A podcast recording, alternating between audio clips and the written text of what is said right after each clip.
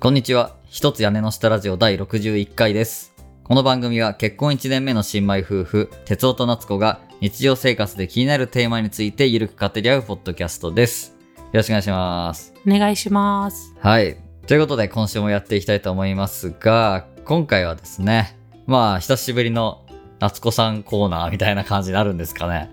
あの、夏子さんが好きなものを語るシリーズみたいな感じで今日はやっていきたいと思うんですけど、へ前回もかなりさ、好評だったっていうか、ワールドトリガーを語るっていうのを、うん結構前よね、第36話ぐらいに確かやったうんそんとな思うんですけど、そう。でもね、なんとね、そのワールドトリガーを夏子さんが語った回が、うん。あの、全体のね、エピソードの再生ランキングで言うとね、第3位につけてるんで、え、うん、第1話と第0話がまあ1位、2位ってのはありがちやん。うん、一。番最初の2話うん。と、そのナスコさんが喋ったワールドトリガー会がその3番手につけてるっていう感じで、あの、かなりね、聞かれてる、あの、話になってんですよね。なんとまそう。なので今回はまたね、夏子さんの好きなものを夏子さんに好きなように語ってもらって、私がそれを聞くっていうね、そんな回をやっていきたいと思いますので、ぜひ最後までお楽しみください。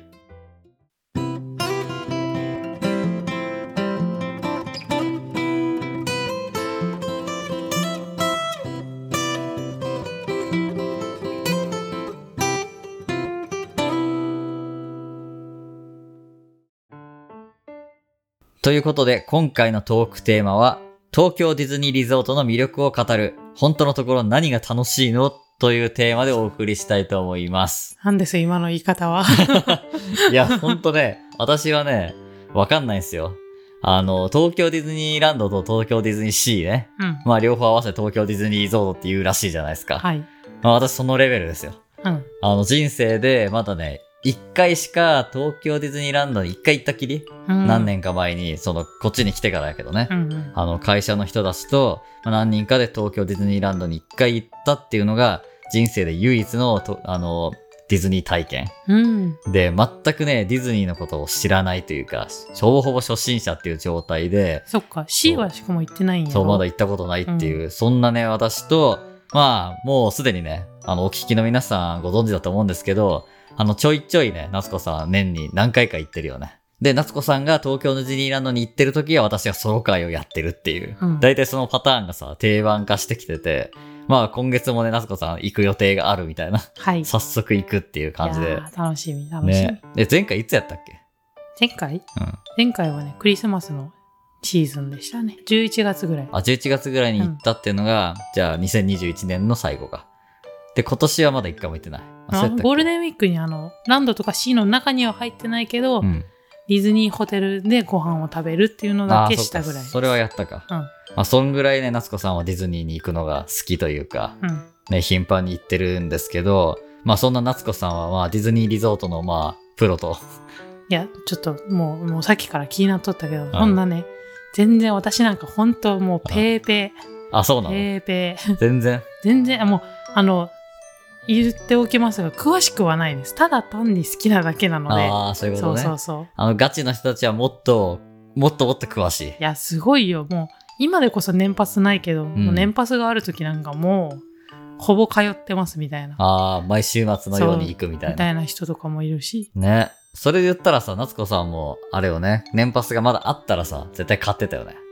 そうかもね。ね。で、週末になるたんびに、ちょっとディズニーに行っちゃうみたいなね。うそう、憧れがあったよ。もともと福岡におったけんさ、んディズニーに行くって言ったらもう、泊まりがけのね、そうだよね。一大イベントやったんやけど、うん。年パスやったら日帰りでさって行けるそうね。人の特権やん、あれは。まあね、そうだね。しかも近いしね、今割とね。うん。電車でスッと行けるような場所だから、うんかなり行きやすいし、それこそほんと年パスがあったらよかったなって思うけどね。まあ、ないので、残念ながら。うんね。まあそんな感じで、今回はね、夏子さんが大好きな、まあ東京ディズニーリゾートの、まあ楽しさ、魅力をたっぷり語っていってもらって、私もちょっと行きたいなって気持ちになれればな、みたいな。そう、えーまそんだなねね、一緒に行ったことないもんね。そう、まだないんよね、実は。うん 夏子さんこっち来てもう3回か4回ぐらい行ってると思うけど、うん。私まだ1回も行ってないもんですよね。そう、そうですね。うんやっぱ楽しみ方がさ、俺と多分違うからさ。俺もう全く初心者で何もわかんないけど、夏さんはもう、ね、見知った、よく行くメンバーで行ってるじゃん。そう。なんかそこら辺と楽しみ方のね、多分レベルが違うから、いやいやいや、まあ普通に一緒に行きたいんやけど、うんなんか友達からと一緒に行っちゃってるね。うんあ、そういう、そういうこと。 はい。 まあ、そうね。うんまあ、これをきっかけに私も行けるようにねはい、ちょっと予習も兼ねて、夏子さんにいろいろ教えてもらおうかなって思いますんで、まあ今日はね、よろしくお願いします。お願いします。はい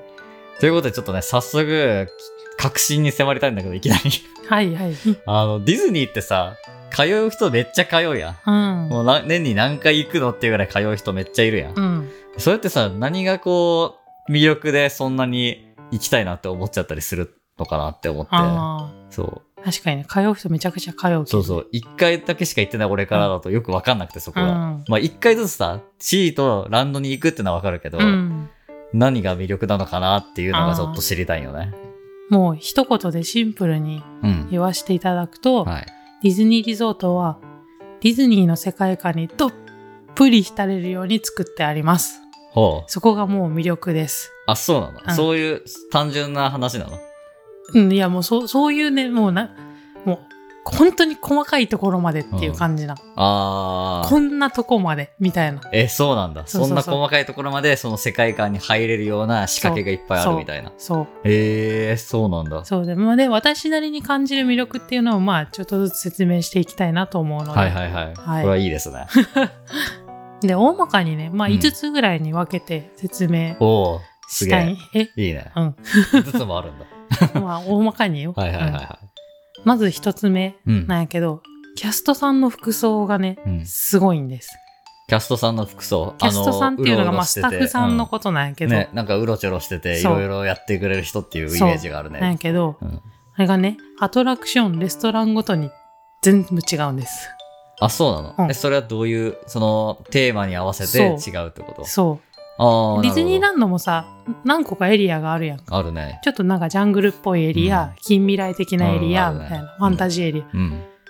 それの雰囲気に合わせた、うん。とかアトラクションに合わせたうん。衣装になってる、ちゃんと。あ、そうなんだ。そうえ、じゃあ、アトラクションって俺も結構前回行った時いっぱい乗ったけど、え全部ち全部違った違うのそのアトラクションごとに制服が違うん全だ。然違います。あ、そうなんや。そう。へえ、あ、そっか。でも普通の遊園地は確かに、その遊園地のユニフォームみたいなの着てるイメージがある、ね。とかあるし、あ、違うか。そっか。まあ、そんな、まあ何種類も分けてなかったりとかするけども、うんアトラクション、レストランごとに違うけん。へえ、あ、それは気づかんかった。そうてかすご気いづかんぐらい馴染んでるってことか。そうそう、世界観ねだから世界観に合わせてるから、ちゃんと。はいはいはいはいはい。なんやけど、めちゃめちゃそれがね、可愛いんよ。うん。で、私的におすすめ衣装がうん、ありまして、これもう大人気なんやけど、ホーンテッドマンションっていううん。ディズニーランドの方にあるアアトラクションで、ちょっとこうホラーっぽい。テイストのなんかあったねアトラクションなんやねうんあったあったあった乗った気がする。そう。なんかライド系のね。そうそうそうそうずっとこう、お化けが出たりするコースをちょっとゆっくり巡っていくみたいな感じよね。うん、あったねみたいなアトラクションなんやけど、はいはいそこのキャストさんの衣装は、その、ホーンテッドマンションっていうその、館に使えるメイドみたいなモチーフで、うんちょっとおどろおどろしい色のメイド服を着てる。ちょっと深緑のね、へー。あ、こういういそうクなんやラシカルなメイド服を着てるんよ。へえ、そう。それがめっちゃ可愛いんよね。なるほど。ここれ結構大人気な衣装なんやけあそうなどんだ。そうそうそうで最近できたあの「美女と野獣」のうん。アトラクションがあるんやけうど、んそこやったらまたその「美女と野獣」の世界観に合うなんかなんて言ったらいいとかやなあれえ、あの、ちょっと中世っぽい。そうそうそうそう、んなんかわかるよ。中世の街の人たちが、市民が着てるような、ちょっと、ちょっとドレスというか、えっあとあいうね、感しじ。市民じゃなくてどっちかというとそのお城に仕えてる人が着てそうなぐらいのうん。へ服なんよね。え。執事っていうか、そうそうそうそうメイみド服たいな。な感じうーん。やったりとか、とにかく違うんよ一つ一つちゃんと合わせとるんよね。なるほど。それがめちゃくちゃ可愛いののも見どころの一つです。あ、そうなんや。やっぱりよ、よく行く人ってのは、やっぱそういうとこも見て楽しんでるよね。うんね、そうここの可愛いとか。ああ、そっか。これ確かにそうだね。うん。俺初めて行ったのが何年か前やけど、うんそこまで見てなかったの。やっぱりこう全体を見見たくなっちゃってさ、うん。そういう細かいところに気がつかないんだけど、やっぱそこはもうナチュラルにそうなってるから、そうそうそう。なんか素直に馴染んでいける感じもあるし、うんでも何回も行ってるとそういうところにも魅力を感じられるっていうか、そう。そういうのを見て楽しむっていうのもあるんやね。もうとにかくその世界観を壊さないようなね、うん作りになってるね。確かに。そんな気はするね。うん。あとね、ちなみにもう一個おすすめの衣装があって、うん。それがあの、ホテルの、うんミラコスタっていうディズニーシーの中にあるホテルうん。のキャストさんの服装も可愛いんよ。へえ。あの、ディズニーシーのそのミラコスタのホテルってイタリアンうんをモチーフにしたうん。ものなんやけど、なんかそういうね、イタリアンでクラシカルな感じのお洋服ない、ちょっと赤めの、なんかメメイド服じゃないけど、なんか、ちょっとドきっレスちりした、そう、ホテルマンのはいはいはいはい服装みたいな。あれがね、またいいんよへね。ー品があっそうなんやて。そう。 そういう感じでね、至るところにも素敵な衣装を着たキャストさんがいるんで、うんここはぜひ注目してほしいなるほポどイントです。確かに面白いね。うこんうやってうろうろしながらさ、うん。エリアごとに、こう、なんていうのかな。そのキャストさんの服装とかをチェックしていくっていう。そう。もうレストランでも違うけんね。普通にやけん、なんか食べ物買うときとかもこう見てみたりあーしてもいい。と思います。へえ、それは確かに面白いね。うん。うんじゃあ、二つ目はい。なんやけど、その、一つ目とちょっと似とるんやけど、エリアごとに異なるキャストさんの服装うん。に付随して2つ目がエリアごとにゴミ箱とか自販機のデザインも全く違います。あ、そうなのえ、うん自販機もなんか自ゴ販ミ機箱が違うっていうのはさ、そうなんか王様のブランチとかでさ、見たことあったけど、うんうん自販機も違う。自販機も全く違う。自販機は分かりやすいと思う、もっと。うん。へえ。例えばなんやけど、ディズニーランドの、あのーアリス、ん不思議の国のアリスうん。の、あのーハートの女王うんこれやが、えーと、モチーフになったレストランがあるんやけど、はいはい、はい。その近くに自販機があるんよね。うん。それはやっぱ、あの、アリスの世界観に合わせて、ティーポットの形をしとるんよ。え、うんティーポットの形の自販機。機 はあ。そうあ、マジか。うん。けすごい馴染んどるんよ。そうだね。景観にすごい馴染んどるけど、喉乾いたらピッと変えます、みたいな。へえ、ああ、そういうことか。そう確かにね。うん。その、いきなりコカ・コーラとかキーンとかアスキーとかのがそうそうそうドンじゃっなてい角にあったりするわけ絶じゃないんだ。対それはない。絶対一個もない。あ、ないんうだ。完全にその世界観に合うようなこうデザインにされたものが置いてあるんだね、そうそう。ディズニーランドを出ると、うん。そのいつもの自販機の形の、が置いてあるんやけど、それもあの、いつものコカ・コーラって書いとるやつじゃなくて、ディズニーリゾートみたいな感じで書いてあーデるィんズよ。ニー仕様にちゃんとラッピングにさはれなってるんたんややけど。え、それは何もうディズ、ラッピングがそうなってるっていうか、なんかこう、収められてるやん。ちゃんとそれうん隠れるやつに。あ、そうそうそへーう。デザインが全く違う。なんか、やけん、えっ、とね、最近できた一番新しい自販機が、うんベイマックスのアトラクション。ンの近くにある自販機が、うん。ベイマックスのな形した自販機なんよ。 へえ。めっちゃ可愛いんよ、それ が。そうなんや。そう。あれ無駄に買いたくなる。あ、そっかそっか。そそうれを見て、見つけたら、なんちょっか、と近づいてそう買ってみたくなるポチーと押したくなる。 えー、あ、いいね、それ。そそうういう魔法がかかってるよね。でね、そして買買うやん、おう茶、ん。そのお茶もディズニーパッケージになっております。えその、生茶は生茶なんやけど、ん。ディズニーのこう、絵が入ってるみたいな。すごい全部、ね飲。み物。え、全部そうなんや。うんあ水も。買えば普通にいつものが出てくるんじゃないんだ。じゃない水もジュースうんもお茶も全部、なんかディズニーのパッケージっていうか、デザインがちょっと入ってるよ。それ買いたくなるね。そう、もう、もう、凝ってるでしょ、もう。うん。だって俺買わんかったもんね。普通にそういうの出てこないっていうか、普通のやつが出てくると思ってたけんさ。うん。わざわざ自販機で買わんかったんやけど、うん。その自販機で買うのにもそういう意味があるんやね。そう、なんか買いたくなるよね。うポチッと。ん。あ、知らんかった、それは。そう。そんな感じで、とにかくもう世界観うん。に合わせるんよ、すべてを。そうねめちゃくちゃ丁寧だね、それ考えたらね、うんそういうところも全部ちゃんとディズニー仕様のラッピングにしてあったりとか、中に出てく、こう出てくるジュースでさえもディズニー仕様になっているっていそうなんです。すごい、ちゃんとしてるね。そうしっかりお金かけてるね、そういうとこにもね。けん自販機なんかもね、普通に歩いとったら、あ自販機ってなると思うんやけど、うんぜひそれも見てほしいね。そうだね面白いね。本当に全然違うけん、全部。ああ、うんこれはぜひ見てみたいね、うん本当に行った時はうねん。。一本ジュースも買いたいね。そう、買おう。へえいいあの電ね。子マネーにも対応しておりますので、やっぱさすがですね。 ちょっと現金とかじゃないのね。そうそうそう。ああ、いいね。ちゃんと買えるねそうなんよ。ありがたいね。うん、はあ、すごい。あ、それは、よく行く人じゃないと、その境地までなかなか行けないね。本当に、さっきも言ったけど、初めてだったら、絶対そこに注目せんやん。ああ、だって、初めてだったら、もっとでっかいさ、アトラクションとかさ、まあそうよね。そのうんなんていうの、うろうろしてるディズニーキャラクターとかさ、うんそういうところに、やっぱ目が行くっていうか、うんそこがもうメインになってくるわけやん。うんでもなんか何回も行ってるからこそ、そういう細かいところも目につくようになってくるんやなってのは思うね。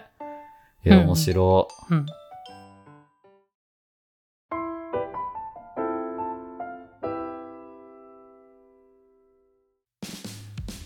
じゃあもう続々いきましょう。はい、ガンガン行きましょう。なので3つ目がね、うんまあこれもまた世界観をこう壊さない工夫の一つだと思うんですけど、うん。外の景色が見えないようになってます。外の景色というかうん、外の情報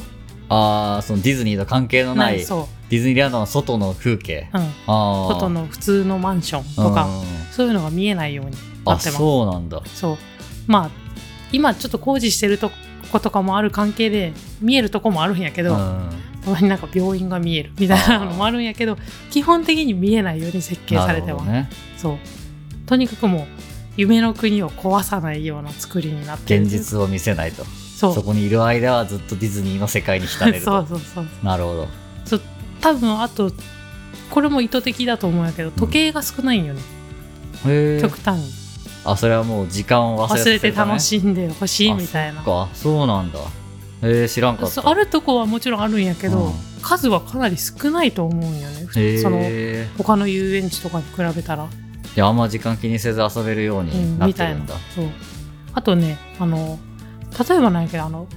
こっちトイレだよみたいな表記とかあるやんあるね絶あ対あれるもね結構小さいんよねへーその見えんとかじゃないんやけどでかでかとこっちトイレみたいな感じではないトイレだよみたへいなーそうな それぐらいちょっとそう小声でささやきかけてくるぐらいの感こっじちトイレだよみたいなそぐれらいぐらいのの感じ、うんえーささやかに置いてあるみたいなそそうその看板もまあそのエリアの雰囲気に合わせた看板になっとんやけうどかそれも場所によって全部知ったデザインが違ってそうそう違う違うまあ、世界観壊れないようになってんだへかつちっちゃい表記っていう、えあすごいね、うんそっかそっかうん、とにかく壊さないようにしてんだそすごいこだわりがあるねうもう全体でディズニーを作るみたいなね、うんそういう雰囲気ですねうんうん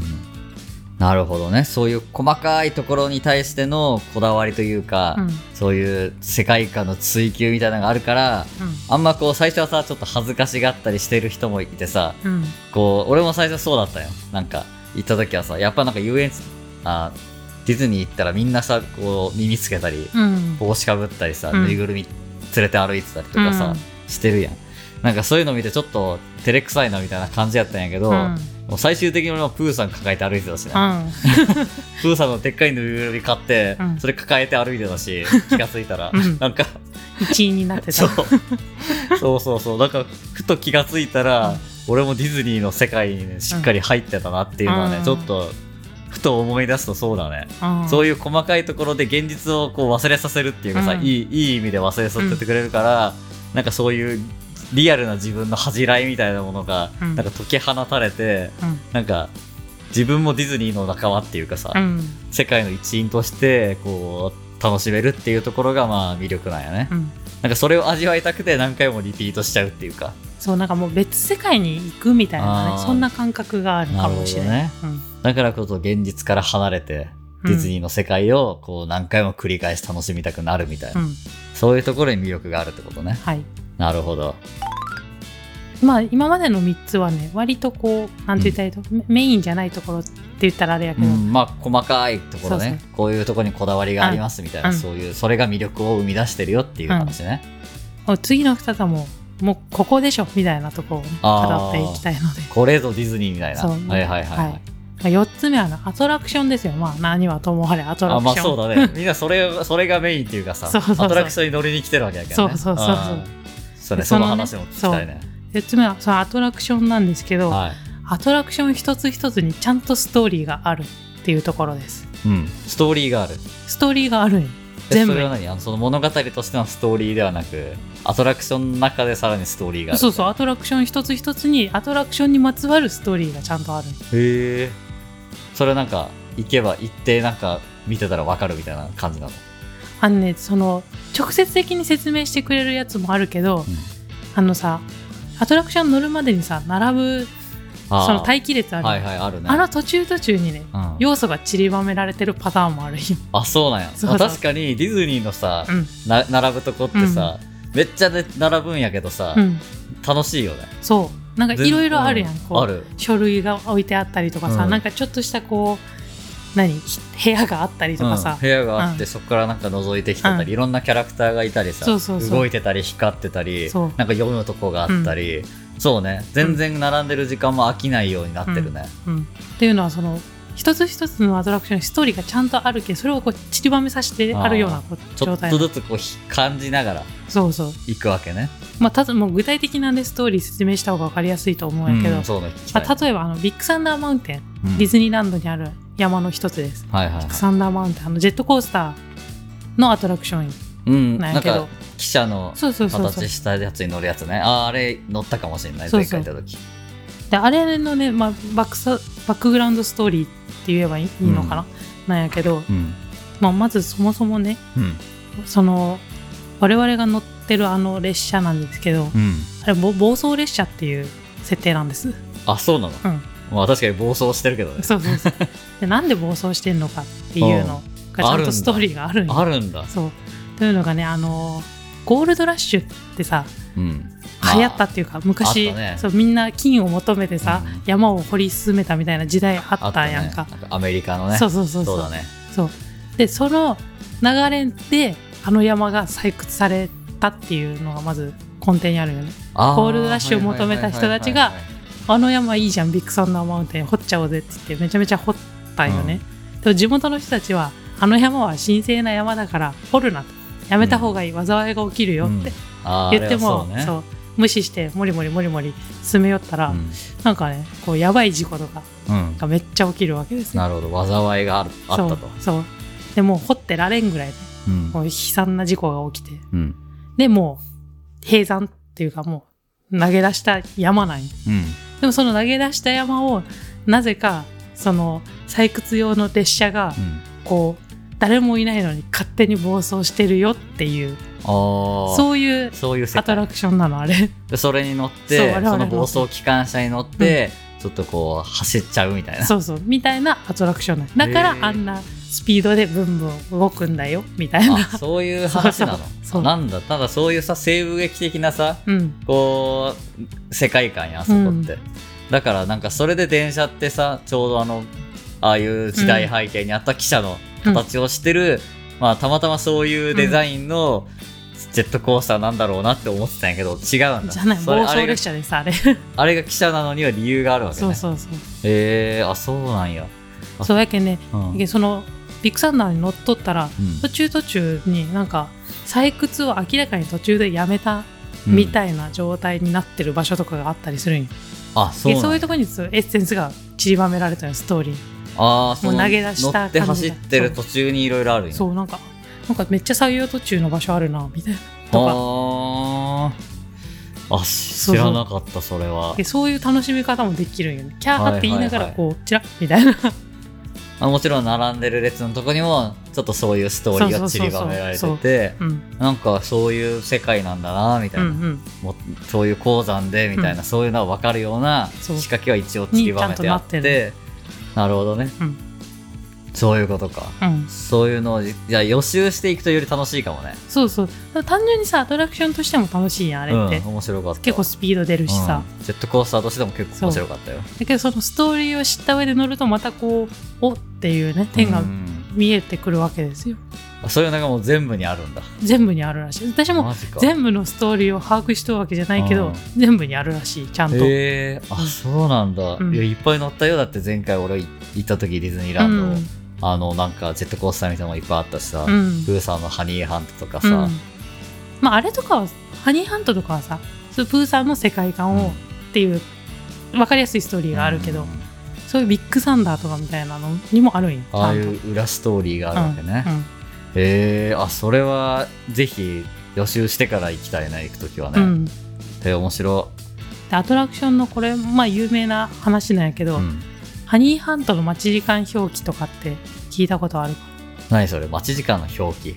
あのどのアトラクションにも今はこのぐらいの待ち時間ですよっていうのうんあるねが大体5分刻みぐらいでね、うん書いてあるの30分とかうん90分とか、うんハニーハントは90分前後の時は82分になるんですよハニーだからそうですいや細かいや何なんそれ そう82分なんやそうとかなんか14分もあるらしいいいよあー しょうもないね。い いやん可愛いやんあホーンテッドマンションとかうん。だとあのさっきも言ったけど結構ホラーテイストやけんなんやろうけどうん。 13分とかになるおー13ってあっんま良くない数字やんて言われてるだからね。 4分とか9分とか、こだわってるそうね。っていう表記になりますああ、そういうのは、やっぱそこはテーマ性に合ったようなそう表記そうそうそうになるわけね。っていうふうな10分でもいいのに、わざと9分でするよね。そうそうそう、いや、すごいねう。ん、い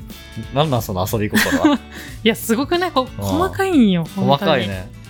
え、そういうのをちゃんと見つけるのってすごいね。自力でね。自力で見つけたりする人がいるのはすごいよね。そうそうそうそうでそういうのはシェアされてるわけよツそイうッターとそうそうそかういろんなブログサイトとかで,、うんでそれを見ながらちょっと隠れミッキー探すみたいなの昔流行ったやん、うんうんああいう感じでこういう細かいプチ情報を実際見に行くみたいな、うんうんそういうちょっと探索要素もあるから、ありますああ面白いねうんいいね、えーそういう楽しみ方はちょっと考えたことなかったね普通にアトラクション乗りに行くっていうさ、うんなんかイメージしかなかったけどさもちろんそれでも楽しめるようになってるのがあーそういねいところなんやけど、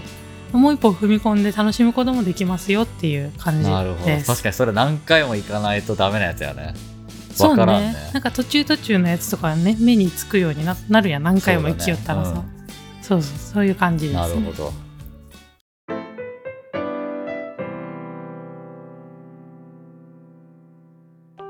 まあアトラクションはこんな感じかな。でまあ最後なんですけど、うんまあ、これもディズニーでは外せない要素だと思うんですけど、うん食べ物です。おー食べ物ね確かに、いろんなお店あるしそなんか名物のお土産っていうか名物のグルメもいっぱいあるもんうねそうそう。まああれ単純に普通に可愛くない 可愛くないなん可か愛いそのじゃあミッキーの形の何かとかあーさ、そうねちゃんとデザートとかねそうそうそう、んでしかもそれも、もシーズンごとに変わるわけ、うん、イースターの時期だったらちょっとカラフルな感じのスイーツだったりとかが出たりするんやけど、はいはい可愛い 食べ物に関してはねもうた見てそっか見て楽しい、食べて美味しいみたいな感じですなるほどねえ俺どこで食べたっけな前回行った時なんか宇宙のところで、なんかミッキーの手の形したハンバーガーみたいなの食べたかもパオかなパオかなな白いパンみたいなやつでそしうそうょそうそううんあれも人気で美あれ味しいも人気うんあれ人気すぎて結構グッズにもなっとる、あの形のクッションとかバッグとか、そっか、うんそうあれが食べてあとチュロスとかね、 うん有名どころでそうもうチュロスもさまずもうミッキーの形しとるやんあそうやっけええ あんま気にしてなかった、ええあ普通になんか星型とか六角形とかじゃなかったっけあえっとその特別なやつとかはそういう特殊な形になることもあるんやけど、うん基本の形はミッキーミなッキーの形、うんあそうなんだ、うん全然見てなかった わおい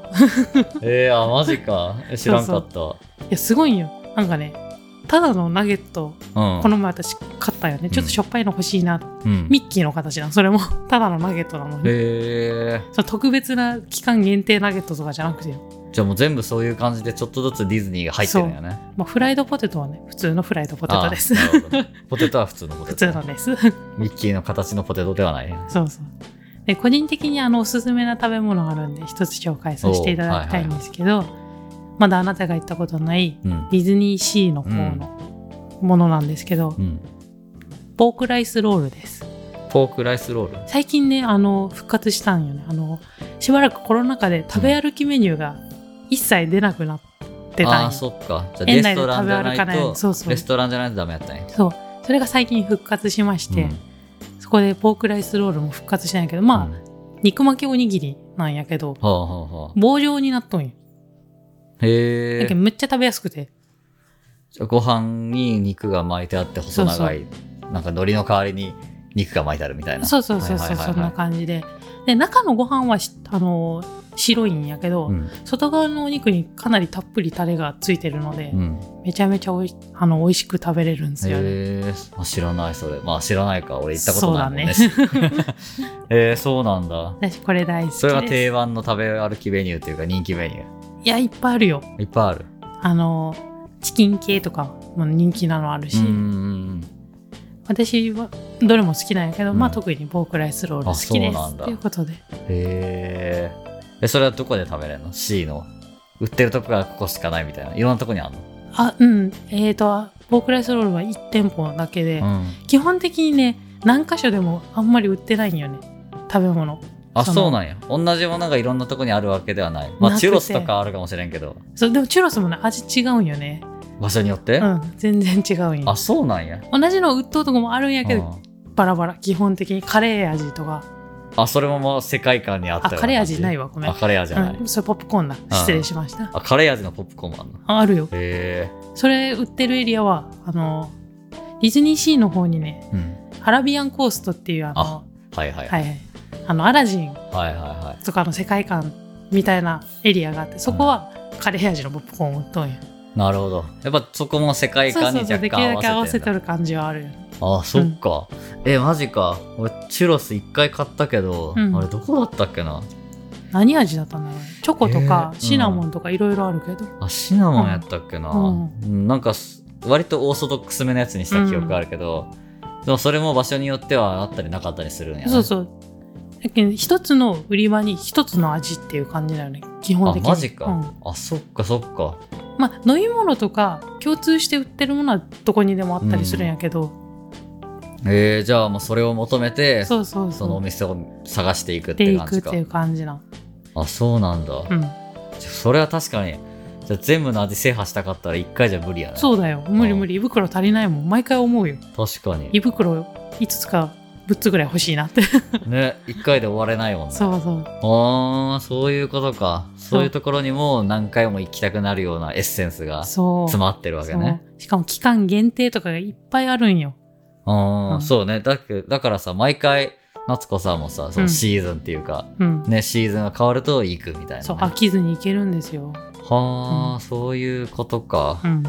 なんか分かってきたよ。ほそう。分からんかったもん。だって、なんでそんな何回も行く必要があるんあっーて、普通に思ってたよ。うんそう、一回ずつさ、最初に言ったように一回ずつ、あの C とランドに行くってのはまあ分かるわけうよ。んだって一回ずついいかんとわからんし、うんそうそう何回も行くってのはさ何を求めてさ、うんそのパレードは違うみたいなシーズンが違ったりするのは知ってるから、それを求めていくのかなぐらいに思ってたんようんうんまあそれももちろんある、ううんんでももう毎回いつもあるけどこう1回じゃ絶対に全部回りきれないみたいな要素があるからうん何回も求めていくわけねそうあとねディズニーはねかなり頻繁にねそのリニューアルするんようんあのアトラクションも23年に1回は絶対増えるんよねあそうなんうや、んまあ確かにねこの前「美女と野獣そうそう」増えたのも俺知らんしね行ってそうないけでどその前にはディズニーシーの方にソアリンっていうね、うんまた面白いアトラクションが増えておってうんでまだ次も全然増える予定が今後まだまだあるんであそうなんそうやそう新しいエリアもできるしねえまだできるんやできるんよどんどん拡大するやん。そうやけんそのなんと言ったらいいとこやなどんどん新しくなってくんようん本当えにじゃあ俺が行ったのがさ、えいつやろ34年4年ぐらい前な気がするんやけど、うんじゃあそれその時とはもう今全然違うんやなまた変わっとると思う本当に、へえあじゃあ行かなきゃ そうでしょじゃあ行かなきゃやそうマ本当ジにか、ねどんどんこう常に新しく進化し続けるっていうあそういうことか、こうディズニーランドに関してその、創始者のウォルト・ディズニーの名言がありましておうディズニーランドは永遠に完成しない、この世界に想像力が残っている限り成長し続けるっていうのががありましてなるほどそれはもうそうそう体現してる感じ体現してるわけそう確かに完成してないねまだね、うんそういう意味では常に常に新しくなっていきどまんすどん変わっていきますと、うんだからまあ何回でも来てねっていうことそねうそうそういうことですはあ、すごい。これはちょっと知らなかった、全く。そんな感じなんだね。まあ私が語る魅力は以上になりますが、、はいかがでしたでしょうか い。いや、なんかすごいね、何回も行く理由っていうのが分かったね。好きな人が。うんうんそう。で、まあ何よりもまずね、行きたくなったよね。おうそう。だって、前行った時そこまで見れてないもん。おまあ俺自身そが。うねそう。だから、あそうなんだって思って、でじゃあ実際どんなもんかちょっとまた見たいなって思ったし、うんランドにももう一回行きたくなったし、うん C もさ、うん C に至ってはまだ一回も行ってないけんさ、うんまあ、C は1回目行きたいなって思ったしうんそこでなんかどういうストーリーがあるのかとかさ、うんそのアトラクションごとに、うんとかエリアごとにさどういう細かい違いがあるのかとかもさ今ね事前にさ予習できたからさ、うんこういうとこも違うこういうとこも違うってのを教えてもらったから、うんそれをもう見に行きたいよねああうんそれはすごい思ったね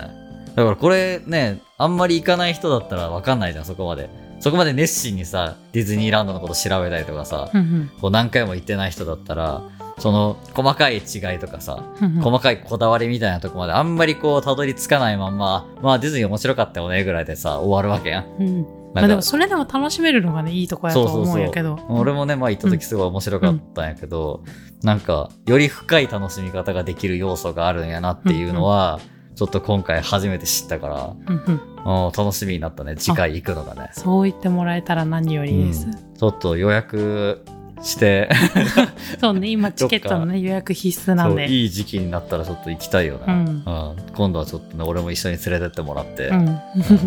ょっと行きたいね。初ねディズニーをそうだね。初一緒ディズニーかそうだ ね。そうだよね。ディズニー、一緒に行ってないっていうのがちょっと ね、これど、いかがなものっていう。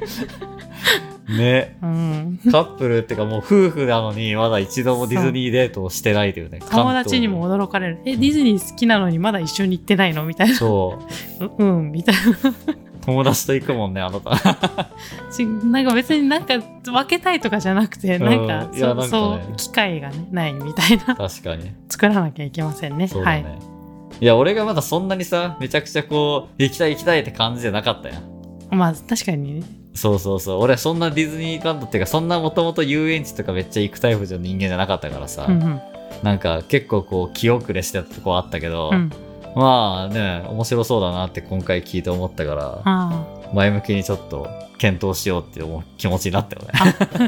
よかったです、うん、まあそんなところで夏子さんのねあのディズニーリゾートの魅力いかがでしたでしょうかまあね私みたいなこうディズニー初心者の人もいっぱいいると思うんで今日の話めっちゃ参考になったっていうか面白く聞けたんじゃないかなと思いますね。それだったらもう嬉しいです、ね。もう本当にまだ全然語りきれないぐらい魅力あるんで本当にね。じゃあぜひ行って体感してほしいって感じです、それで第2弾もそのうち。うんえ まちょさっかとね、まあ、今度は俺も語る側でね ああ行ってみたらこうだったよってあーいうね回もちょっとやりたいよね実際あでもいいよ実際さ1回目行く人ってなかなかおらんけんさあーそっかいい大んじゃ体ない語る人は何回も言ってる人やもんねそうそうそう初めて C に行ってみてどうだったかっていうのを語るみたいないいんじゃないああいいかもね、うんそれちょっと行ったらやろうかうんうんうん、そんな感じでじゃあいいやんじうんゃあ次、ね、今度の企画も決まりま したんで 今日はこんなとこですかねはい、 はい。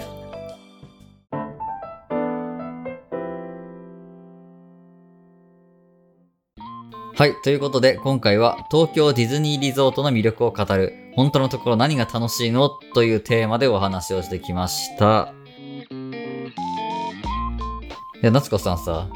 最近さ、うんポッドキャストランキングをね、ちょいちょい見てるんですよ、私。そ個うな人ん的に。この番組はどんぐらいの位置にいるのかみたいな。あのたまに見てるんですけど、まあ基本的にはね、もううちのラジオはまったりゆっくり成長なんで、まあ全然県外ない。あ、でもたまにね、こう、ボンってこう伸びる時があって、うん、そのタイミングでちょこちょこランキングの上位にね、入ってくる時があるんよね。うんそう。で、最近もさ、その個人ジャーナルっていう、あのカテゴリーの中で、54位かな。200位までが、あの表示されるんやけど、うんその54位にうちの番組が入ってたわけよ。うん、もうめっちゃすごいなと思って。ごめん全然わからんじゃけどどういうことえ、どういうことえうんすごいのえ。わかん ない。わかんないけど、54位ってすごいじゃないのなんか全個人ジャーナル あっていうあカそテっゴかリーの中で。前かあそっかそうっかそうそう。まあ、何個母数があるか知らんけど、うんうんその中で54位に入ったっていうのは結構面白い、てかすごいんじゃないかなって個人的に思うことにしたんやけど、そうなんだうん。なんかこんな感じでさ、ポコポコ入ってくんよね。うんうんなんかそれがさ、すごい嬉しくて、うんなんか最近結構さ、うんこう話し方とかもさ、なんか慣れてきてさ、1年ぐらい経って。だいぶこう、二人とも警戒というかさ、なんかだいぶ話せるようになってきたやん。言うてもそうかな、そうだといいなそうそうそう。なんかそういうのもあるからさ、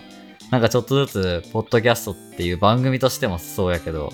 なんかちょっと成長してきたのかなみたいな若干感じる部分はあるよ。全く箸にも棒にもかかってなかったから、去年まで。うんうんうんそれがさ、こうやってたまにランキングに入るぐらいの感じにはなってきたから、うんなんかこれ、順調だなって個人的には思ってるよ。来てますまあ、来てるかわからんけど、うん、まあ、いいんじゃないっていう。じゃあ今後も頑張っていこうねそうだね ってことかな。そうそう。